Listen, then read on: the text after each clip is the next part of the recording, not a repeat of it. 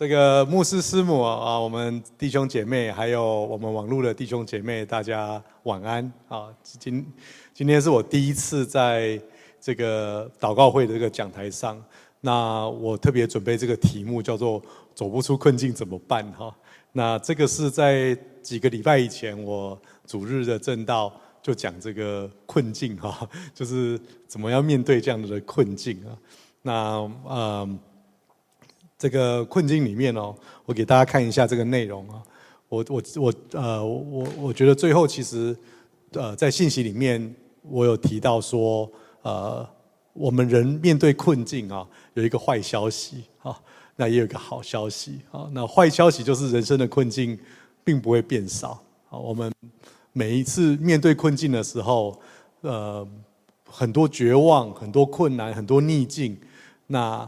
我们并不会因为克服这个逆境以后就没有这个逆境了，哈，这个不太像我们人很多时候我们想象的这样，所以困境可能不会变少，但是我们要追求的不是要避免困境或期盼它消失，所以好消息是，呃，困境里面我们如果抓紧神的应许，我们有可能会更好。因为我们跟神更靠近，我们跟神建立更好的关系。我们不是只是看困境的本身，透过困境，我们得到各种的炼境。我们可以看到，可能可以看到神的大的计划，跟以色列人一样，哈，不不是因为一时的困难，哈，就是走呃没有走过这个旷野，哈。如果我们走过这个旷野，哎，看到牛奶与蜜之地，哈。所以这个就是上次我讲的这个内容。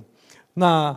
后来哈，呃，我们就是小组聚会嘛哈，那我就是有一个弟兄就问我一个问题哈，就说，哎，我举的例子都很棒，很激励人心，可是会不会有一辈子都走不出困境的哈？有一个困境大到一直到死都解决不了哈？那我觉得这问题也蛮好的哈，这个是一个好问题哈，就是我们都期待我们很正向的面对困境，我们很很。很很抓紧神的应许，我们就走过这个困境。可是，呃呃，后面有一个很丰盛的结果在等着我们，但是不一定吧，哈，不一定。那如果不是怎么办？哈，那这样会不会很痛苦？哈，我们一辈子都在困境里面，没有看到神的应许，只有不断的挫败，不断的失败。然后神给我们这样的人生，怎么办？哈，那这个听起来有点悲伤哦，但是好像也是蛮需要我们真的去看到呃一些盼望了哈。那我就用这个题目去预备今天的信息哈，就是万一我们一直走不出来哈，那是不是圣经里面有一些人物，那他们等待神的应许，那神可能没有呃回应，甚至他一辈子一生中都没有得到回应。还是都没有完全看到那个应许得到啊？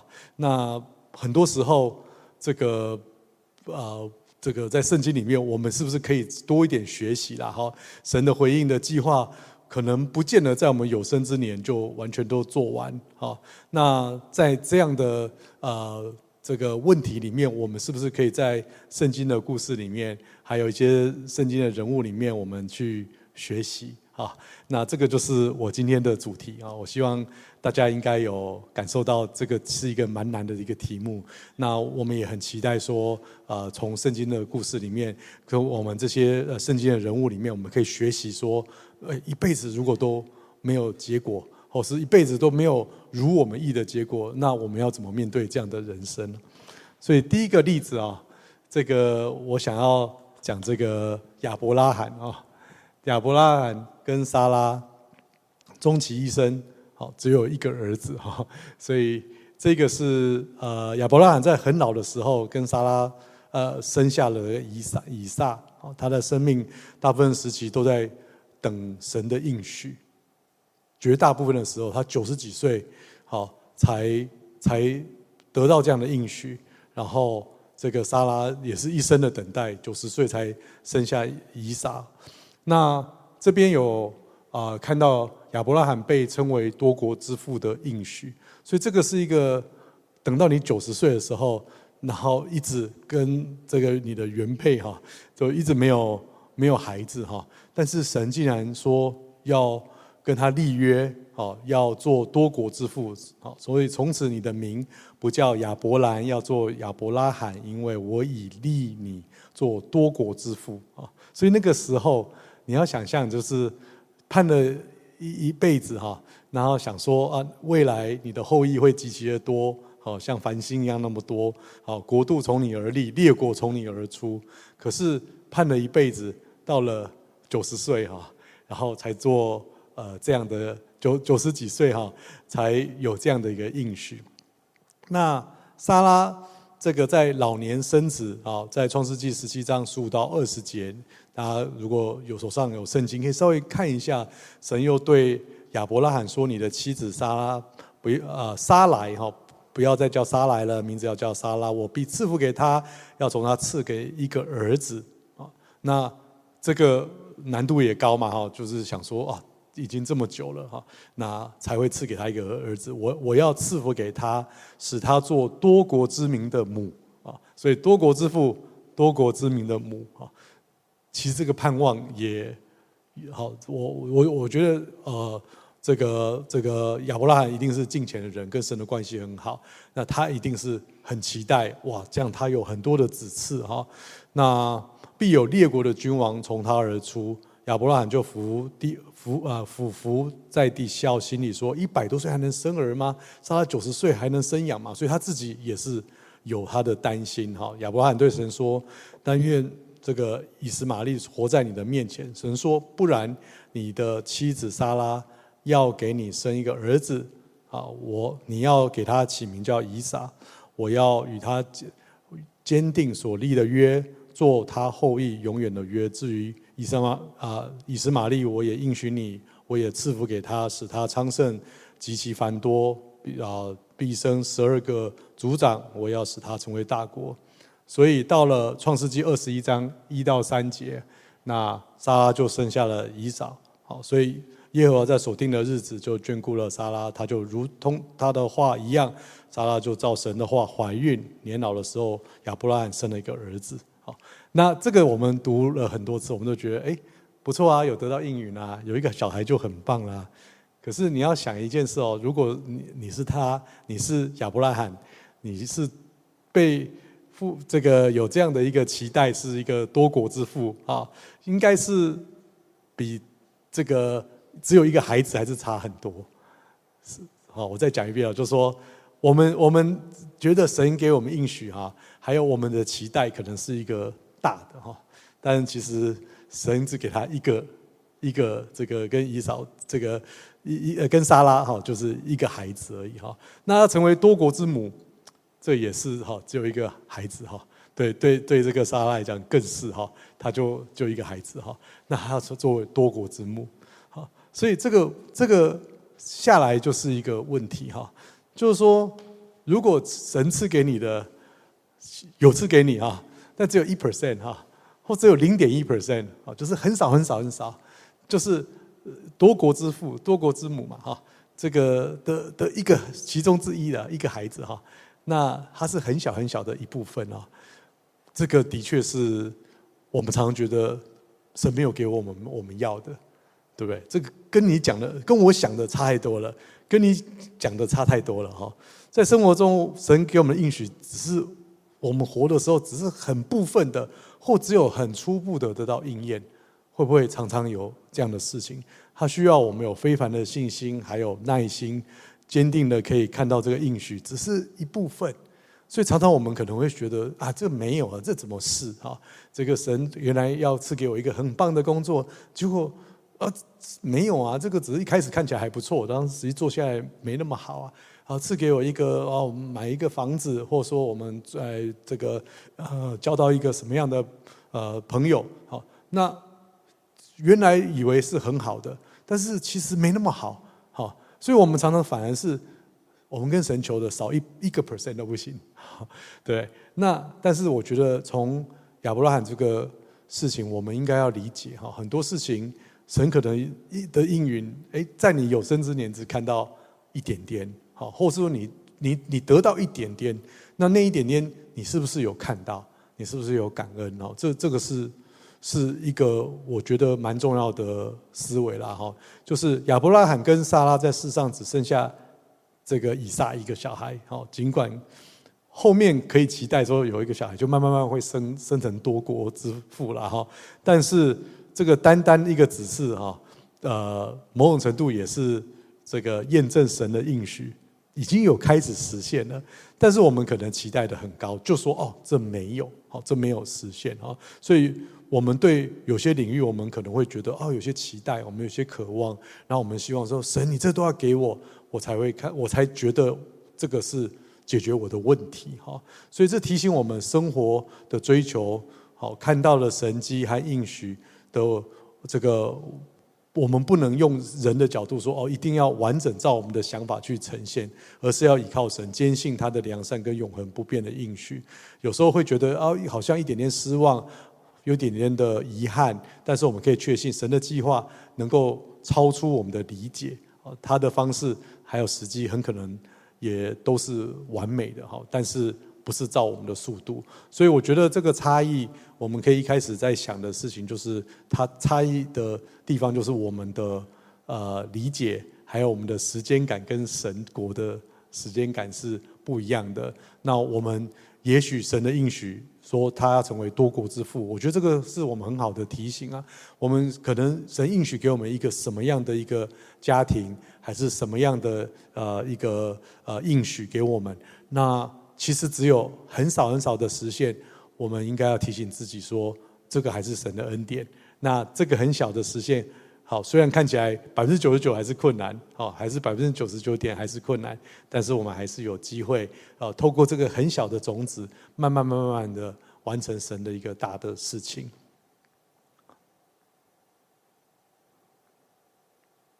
嗯，好，那再来，我想要给大家分享另外一个是摩西啊，那个摩西其实忙了一辈子，其实没有踏上牛奶与蜜之地。最后再进到这个应许之地，摩西领导以色列人出埃及，穿越旷野，花了四十年，期待进进入最后的一个应许之地，是牛奶与蜜的地。但是他在生命要结束的时候，只是只能从山上远远的看那个土地，并没有办法踏入。所以我们可以看一下《生命记》啊，三十四章这个四节。这个耶和华对他说：“这就是我向亚伯拉罕、以撒、雅各起誓应许之地。啊，我必将这地赐给你的后裔。我已叫你看见，只是你不得过到那里去。”哎，这个也是一个很很很仔细读一下，也是令很令人失望的经节。就是摩西花了这么多的这个。啊，这么多的时间哈，然后也这么有信心，然后面临了这么多的挑战，然后百姓的这个不信任，但是他走到最后，神就没有让他让他完成这件事情，让他踏上那个应许之地，看看那个牛奶与蜜之地啊。所以这个经经文清晰的描述摩摩西他没有办法进到的那个最后应许之地的情况，即。尽管哈，你可以想象，如果你是他，花了这么多年的时间，但挑战这么多的挑战，他都克服了。尽管他极度的想要进入，那但是因为他做了一些事情啊，让这个神觉得，哎，他不应该由他来完成。反正就是，呃，摩西在进入应应许之地啊，是为什么没办法进去的原因，就是有一些事情他没有完全照神的命令啊。如果在民数记二十章二到十二节哈，如果大家手上有圣经，可以看一下。当以色列人在旷野中没有水喝，他们就向摩西和亚伦发怨言啊，没有水了，没有水了。耶和华就指示摩西取杖，然后在以色列人面前命令磐石流出水来。所以你可以想象，摩西照神的心意是要把杖拿起来，然后命令。这个磐石流出水来给给大家喝嘛，哈，因为大家都在吵没有水喝，给这个民这个他们的民众还有他们的这个牲畜喝。但是摩西在动怒的时候，不是命令磐石，他怎么样？他就打石头嘛，打了以后，哎，水就跑出来了哈。那这个耶和华告诉摩西和亚伦，由于他们没有在以色列人面前尊重他，也就是神不喜欢他的动作，他呃最后就没有给他机会带着呃这些人进到进到他的应许之地。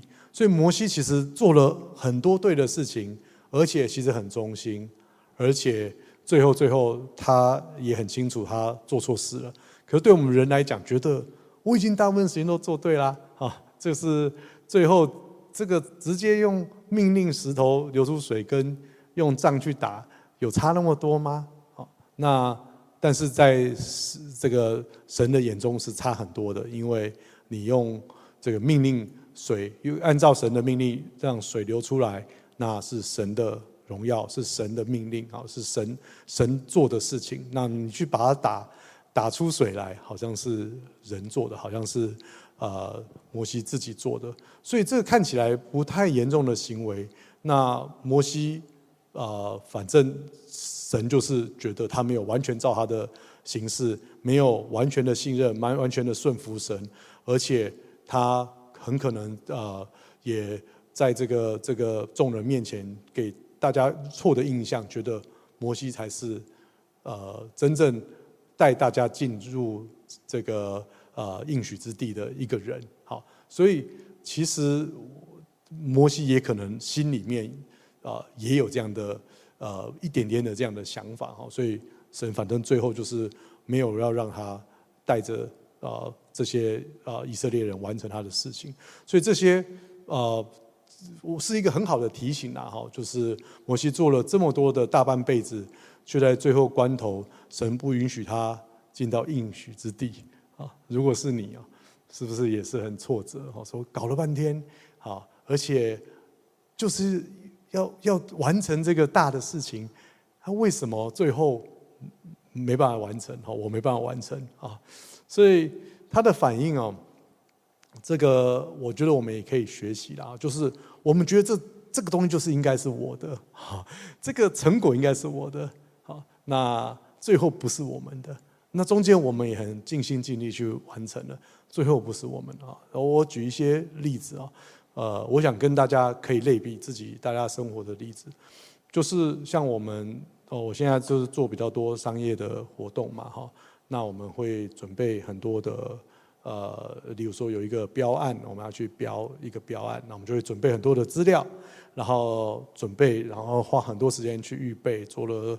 很棒的这个这个视觉的这些投影片啊等等，但是最后最后哈哈，哎，很多奇怪的原因啊，这个社会是有时候是有点复杂的哈，哎，就怎么就不见了哈？明明就是我们的机会就应该很大，那最后一秒钟没有哈，那啊也有可能就是好，这个都是我真的遇过了啊，就是哎什么都弄好了去，哎你怎么少盖一个章啊？哎你就嗯。不够，你就你就马上那个信封打开，里面怎么少一个章的印，就就没有了哈。所以百分之九十九点九还是零啊，所以也常见了哈。那还有就是啊，很多事都是很瞬间的哈，就是哎，你你觉得你像我之前早早期一点，我做比较多学术的工作，我们投稿做。做这个呃，要发表一些期刊论文，或者是一样有很多很多研究的计划要去争取哈，也都是最后你觉得哎，我什么时候做对了？那最后还是零哈，那你就觉得很挫折哈，很挫折。那我我自己呃在学术界的时候，我其实后来呃当然就做了很多事情啊。我我后来觉得呃，其实就像摩西这边。的的状况啊，呃，你你不要花时间去问为什么啦哈，就是就做你该做的事情就好，这还是一个最聪明的。一直去思考说我哪里做错了，我哪里做不好，我我下次怎么样？怎么就是那会把自己弄得非常非常辛苦。我们看一下摩西被禁止进入应许之地的时候，他其实对神是很谦卑，他是马上至少在圣经里面我们看到他是马上。展现顺服，展现那个谦卑。那那个谦卑顺服，就是说，对，就是这就是神的安排。我我就是做我该做的事情。所以他没有对神发怒或心生怨言。我觉得很可能内心有，这是圣经没写。但是我觉得，就算内心有行行为没有或口没有说出来，都是很了不起的。你要想几十年，甚至就是一辈子，对，几乎就是从没有命一直到能够做到最后一步，已经是要进到这个牛奶与蜜之地。你可以想象吗？你努力了大半辈子，最后快要做好的东西，神就说不行，就把它拿走。好，所以他做什么事？他忠诚的带领以色列人，直接直到他生命的结束。哦，生命记三十一章一到八节，当摩西生命即将结束的时候，他向全以色列这个集会，好，告诉他，告诉这些以色列人说：“我不会带你们过约旦河，谁会带？就是他的呃约书亚，好，是会成为他们的领袖。所以摩西鼓励人民，告诉他们不要害怕，不要气馁，神会与他们同在。”好，不撇下，不离弃他。所以，这个摩西虽然他心中，我觉得一定有很深的失望跟遗憾，但是他没有没有再花时间在失望跟遗憾里面。我相信那可以很走不出来哈。但是他就接受，然后忠于神，将以色列人的福祉放在首位，把神的目的放在首位，让以色列人成功的进入了这个应许之地。他其实是帮助神完成他的大计划，他没有考虑自己说啊，我没有完成，所以这也是我们可以很能学习的。就是刚才讲到说，我们神只给我们一 percent 或零点一 percent 的应许，那现在这个例子就是，就算不是你你的完成所有的事情，就算你完成九十九 percent 哈，这个这个呃神。呃，要最后别人帮你完成，或别人帮他完成，哈，这都是我们要学习怎么顺顺服。我们有可能会遇到很多事情，都是明明就是好好好的状况，结果后来就没有得到，哈，得不到神的应许，该怎么面对？那我给大家看这个，有几个我觉得可以，我们可以学习的。摩西虽然没有亲自的踏入应许之地，但神的计划其实会完成。诶，这个也是。蛮重要的，而且对我来讲是一个好的安慰哈。我们是一个大计划里面的一小部分啊，其实也是很好的安慰。你不一定全部要完成计划哈，当然你完成九十九 percent，然后一 percent 别人完成是感觉有点可惜哦。但是如果你完成一 percent，九十九是别人完成，好像也很棒哈。那我们是不是要以神的计划完成为主，好，我们不要阻挡神的计划，我们应该很骄傲。我们在整个神的计划里面，摩西他做了什么事？他培养了约书亚，而且他也最后把他领导的责任也交给他，是约书亚带着以色列人成功的进入进了这个迦南地，所以表明神的计划不会因为啊摩西的失败而失败，不会因为我们的局限而失误而影响。所以，我们真的遇到。困难真的遇到得不到我们想要的，我觉得这也是另外一个安慰。我们还是做神计划里面要做的事。好，那神计划里的事情，你说哦，我们不像摩西好厉害，还会培养出约书亚。可是你怎么知道你今天去去这个啊外面啊跟别人呃讲一句话啊发一个单张，诶，有可能就赢得一个灵魂？那有可能这句话暂时你不会马上看到结果。可是过过了三年五年，这句话后来有一些不一样的这个这个啊影响力，因为他可能记记得三五年前有在坐公车的时候，有一个人跟他讲了一句话。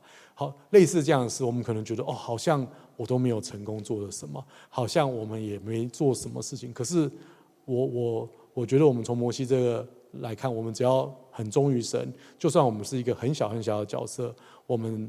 做很小很小的事情，但是大家累积起来，在完成神的计划，神一定会把这个大计划的功劳，一定会知道是你的一部分。我们其实也应该觉得很荣耀，我们在那个大计划里的一小部分。所以不要觉得自己要做成功，呃，而是在这个成功，呃，在这个大计划里，我们扮演一个角色，其实还是可以很喜乐啊。人生反正在世界上都是很有限的，那如果可以。啊，依照神的心意做一点神的计划。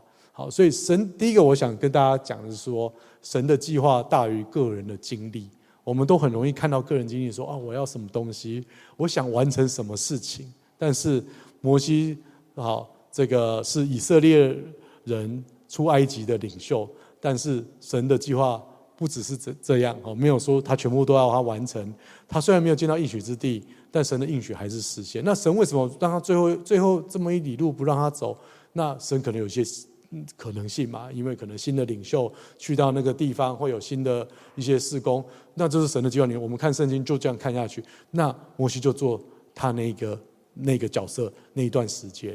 好，所以神已经预备约书亚来完成后面的工作，所以告诉我们，神的计划不是基于我们的能力，基于我们的努力或基于我们的欲望去把它完成的。好，所以不是完成某件事，好，而是。我们所有的事情，真的最后要完成的大事情，都还是神的恩典与大能，他的大的规划。第二个，我们的角色是什么？参与者，不是完成者。好，其实想更穿一点，不管你自己的想法多大，神的大计划一定是最大的嘛。我们的小计划只是在里面，好，这个是一部分。好，如果我们有参与的话，那你要想一件事哦。这个这个是人我们定的嘛？结果我们定了，我们自己达不到，我们就觉得很失望。我们可能说哦，我们要把孩子教养成一个什么样子？好，我们才我才算是称职的父母亲。我可能要把这个经营呃事业要经营什么样子，我才是称职的一个工作的人。好，我可能我每个人我们都有一些，然后只要没达到，我们就觉得哦，我们在困境里面，我们走不出来啊。但是如果我们看摩西的例子，我们角色是参与者。我们不是完成者。好，再怎么样，你觉得你完成的事情，其实跟神的大计划比较起来，你不可能是完成啊。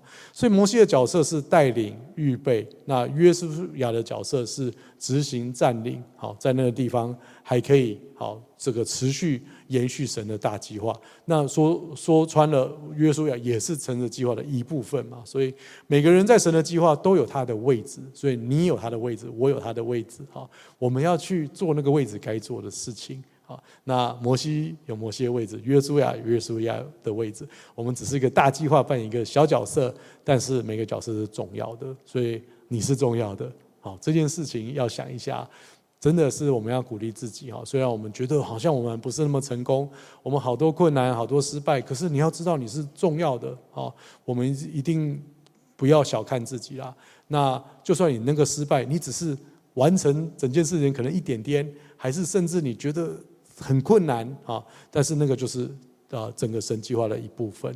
第三个是与神建立关系的价值。你看到摩西最后。跟神的关系，他是马上的顺服。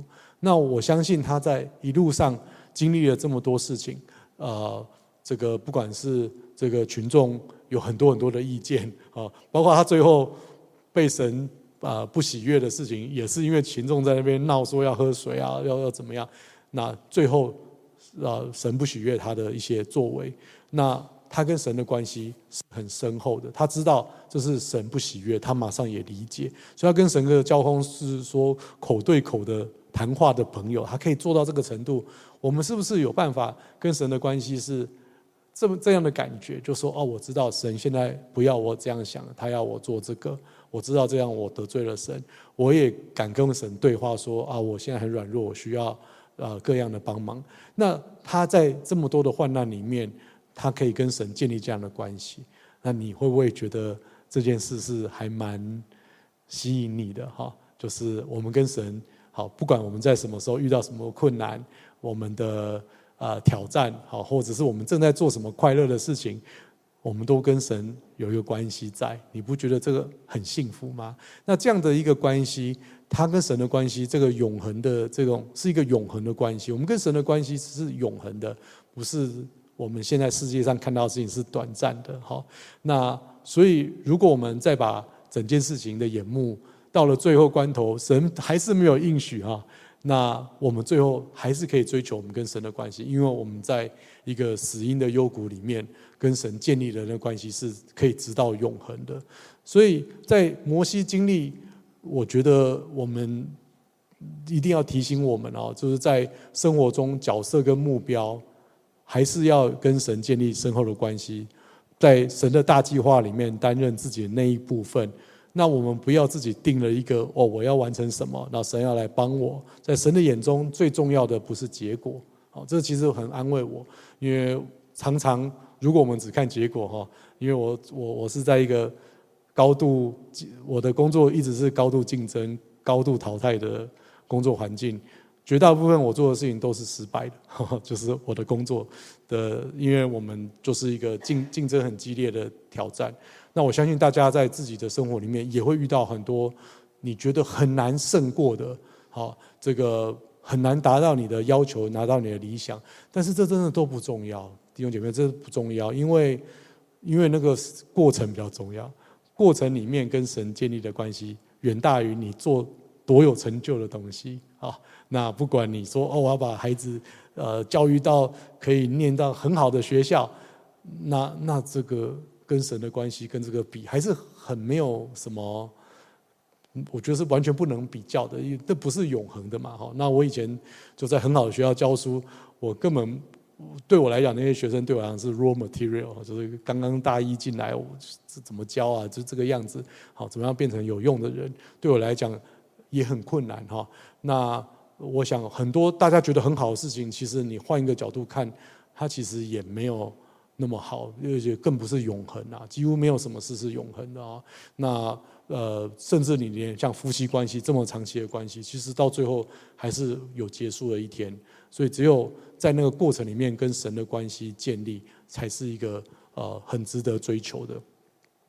然后再来，我们来看这个先知哈巴谷只问神啊，为何有这么多邪恶和不义的事发生？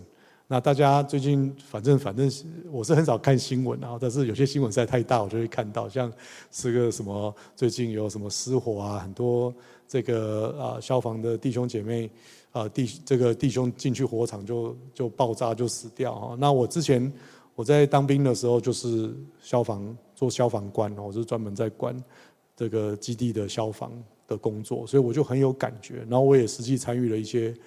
呃，平常的消防演练，然后训练做消防的检查，然后还有还有，甚至我有有有去火场救火的这个经验了，所以我就很有感受，然后就说怎么会有这种事情发生哈，而且还常常发生哈，这真的是很难过哈。我想大家都会觉得世界上怎么会有神怎么容许这么多这个邪恶不义的事哈？那更不要讲太多这个。这个不好的人过得很好，很好人过得不好，这太多了哈。我想大家在世界上，或甚至你不用讲那么大，在办公室就觉得啊，怎么那个那个人也可以怎么样哈？那呃，很多就是这样的事情哈。所以先知哈巴谷质问神为何容许好邪恶不义的事发生？哎，你有没有常常也有这样的问题哈？哈巴谷跟神进行了对话，质问神为何？容许邪恶和不义的事情发生，他认为神没有回应他的恳求，所以他得到回答是哈巴谷书二章四节：义人因信而生。哈，这意味着说要在信心里面等待。好，义人就是这义人嘛，哈，就是这个呃呃呃，在神里面是无可指责的人。那他因信而生，就是他要在信心里面一直等。那你就会变异人哈，所以其实好像没有回答，就是你要变成这个对的一个人哈，这就是要不断的一个等待，不断的相信。那先知哈巴谷在他的这个书里面，好描述了他跟神之间的对话，其中包含他对神的质问和神的公义的寻求。那这边啊一一章的一到呃二到四节，就是哈巴谷书一章二到四节。耶和华，我呼求你，你不应允，要到何时呢？你不应允，要到何时呢？我因强暴哀求你，你还不拯救。我这么困难了，一直要哀求，很大声的哀求，你为何使我看见罪孽？你为何看着奸恶而不理呢？毁灭和强暴在我面前又起了争端和相斗的事。所以这描述了哈巴谷看到了以色列人之间很多不义、很多罪孽，他不理解神不介入、不制止，所以他是一个很强的一个一个质问：为什么你不来帮我？为什么你不应允？那我们再看一下这个呃，接下来哦，哈巴谷书这个呃一呃一章十三节，如果你有圣经可以看一下哦。这边一章十三节，他就继续讲说：“你原是清洁的眼，不看邪僻，不看奸恶，为何对奸酒人缄默呢？恶人吞灭比他公义的，你为何静默不语呢？”所以这是哈巴谷对神提出另外一个质疑，他不明白为什么神让邪恶人压迫义人。好，那我不知道你的困难会不会也很多会觉得为什么？好好的，我做对的事情，为什么反而会一直被压迫？所以在哈巴谷书一直问神的问题。第二章第一节，如果你圣经就可以再看第二章第一节，我要站在守望所，立在望楼上观看，看他对我怎么说，我当何对，我当何对答触犯我的？所以他决定要怎么样等待神的回答。他想知道神到底。他问了这么多，有什么样的回答？那再来二章四节说：“诚然，那狂傲的人心不正直，但一人必因信得生。”所以神最后回应哈巴谷的，就是要有信心。其实感觉好像没有回答，但是其实已经回答了。其实就是要有信心，即使当下你看到的都是不理想，看到的都是你觉得。都是错的，为什么会神会容许这个错的？但是我们要学习，艺人必须靠信心活着，所以最后还是信心嘛，就是你保守你的心嘛，因为一切的果效就从心发出来的，所以你的心要保守，你要跟你要对神有信心，你要有信心，你你你有信心，最后才会成为一个艺人。所以神的时间跟人不同哦，哈哈巴谷书。揭示神的公义跟人的不解哦。他一开始讲说哈巴谷的质疑哦，我刚才啊在哈巴谷书前几章有讲，他一开始就对啊这个先知向神提出了各种疑问、一种控诉：为什么神容许那些错的人好做错的事情？好，那以色以色列人啊对他来说似乎是非常不公义的，但是。他怎么样？神怎么都好像没有看到他们。好，那为什么好人反而受到很多苦难？好，为什么坏人好像没有什么惧怕？好，那这个事情我不知道大家生命经验里面会不会看到很多不对的事情一直发生，对的事情怎么一直都没有发生？非常非常挫折、困难，甚至很痛苦。那神的回应，他也没有去回答，也没有去解决错的人、错的事。好，那。也没有说他这个哈巴谷想的不对，好，这个神是确实的正在使用巴比伦做他审判的工具，但神也向哈巴谷保证，那些自以为是行不义的人终将受到审判，所以他只得到一个神的一个算是呃呃应应许，或者是他未来啊这个可能会处理的事情。可是最重要还是要回到我们，我们是不是有办法信心的等待？因为哈巴谷可能还没有得到一个直接的解答，或看到邪恶得到应有的报应，但他选择相信神。所以刚才讲的哈巴谷书二章四节，一人必因信得生。我觉得大家可能要在困难的里面，还是要选择因信而生。哈，一人因信而生，告诉我们，即使我们可能无法理解这方法。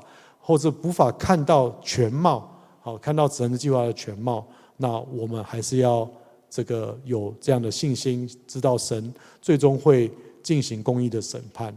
那第四个就是重新认识神的伟大，因为哈巴谷的末尾是一个赞美诗，如果大家稍微翻译一下，你就会感到这个表达神伟大作为赞美跟未来的希望。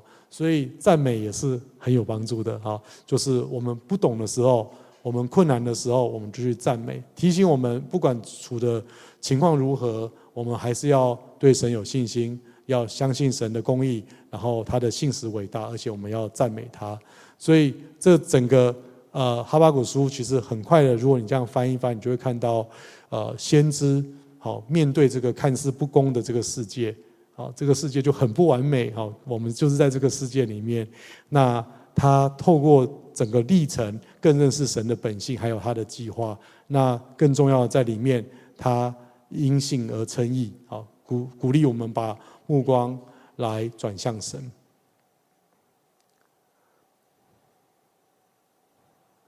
好，那在最后，我想跟大家再分享，呃，我们在无止境的困境里面。该怎么做了？好，我们今天很快的看到了亚伯拉罕、摩西、哈巴谷这些啊，这个圣经重要的人物啊。那他们有一个特点啊，都是长时间的等待、挑战啊，然后常常他们的结果都不如他意啊。那像摩西只有很少很少的这个呃那个呃亚伯拉罕啊，这个呃只完成。